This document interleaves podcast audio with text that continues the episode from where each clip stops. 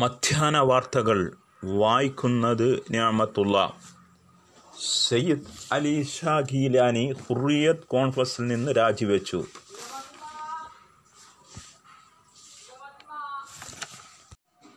മധ്യാന വാർത്തകൾ വായിക്കുന്നത് V A M ഞാമത്തുള്ള സയ്യിദ് അലി ഷാ ഖിലാനി ഹുറിയത്ത് കോൺഫറൻസിൽ നിന്ന് രാജിവെച്ചു.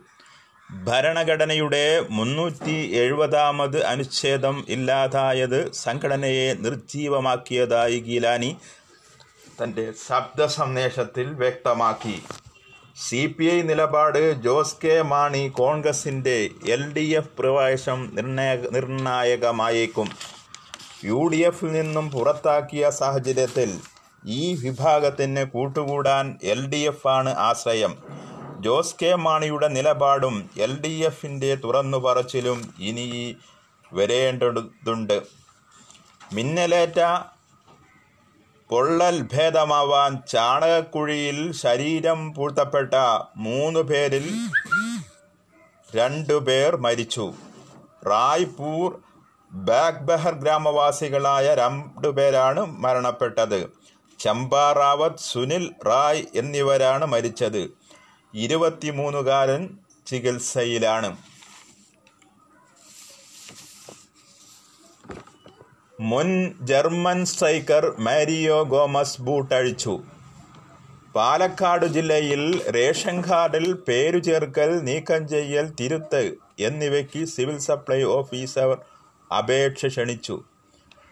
കോവിഡ് നിയന്ത്രണങ്ങൾ പാലിച്ചുകൊണ്ടായിരിക്കും ഓഫീസിൽ അപേക്ഷ സ്വീകരിക്കുകയും തുടർ നടപടികളുമെന്ന് ഉന്നത ഉദ്യോഗസ്ഥർ വ്യക്തമാക്കി. കള്ളനോട്ടു കേസിൽ കൂടല്ലൂർ സ്വദേശിയായ സതീഷ് പിടിയിൽ. മഞ്ചേരി കാരക്കുന്നിലെ താമസ സ്ഥലത്ത് കള്ളനോട്ടടിക്കാൻ ഇയാൾ ഉപയോഗിച്ച കമ്പ്യൂട്ടറുകളും കടലാസുകളും പോലീസ് പിടികൂടി. മലപ്പുറം ജില്ലാ പോക്സ് കോടതി പെരിന്തൽമണ്ണയിൽ ഉദ്ഘാടനത്തിനൊരുങ്ങി. ചൊവ്വാഴ്ച വൈകിട്ട് മൂന്നരയ്ക്ക് മുഖ്യമന്ത്രി പിണറായി വിജയനും കേരള ഹൈക്കോടതി ചീഫ് ജസ്റ്റിസ് എസ് മാണികുമാറും ഉദ്ഘാടനം ചെയ്യും. വാർത്തകൾ തുടരുന്നു.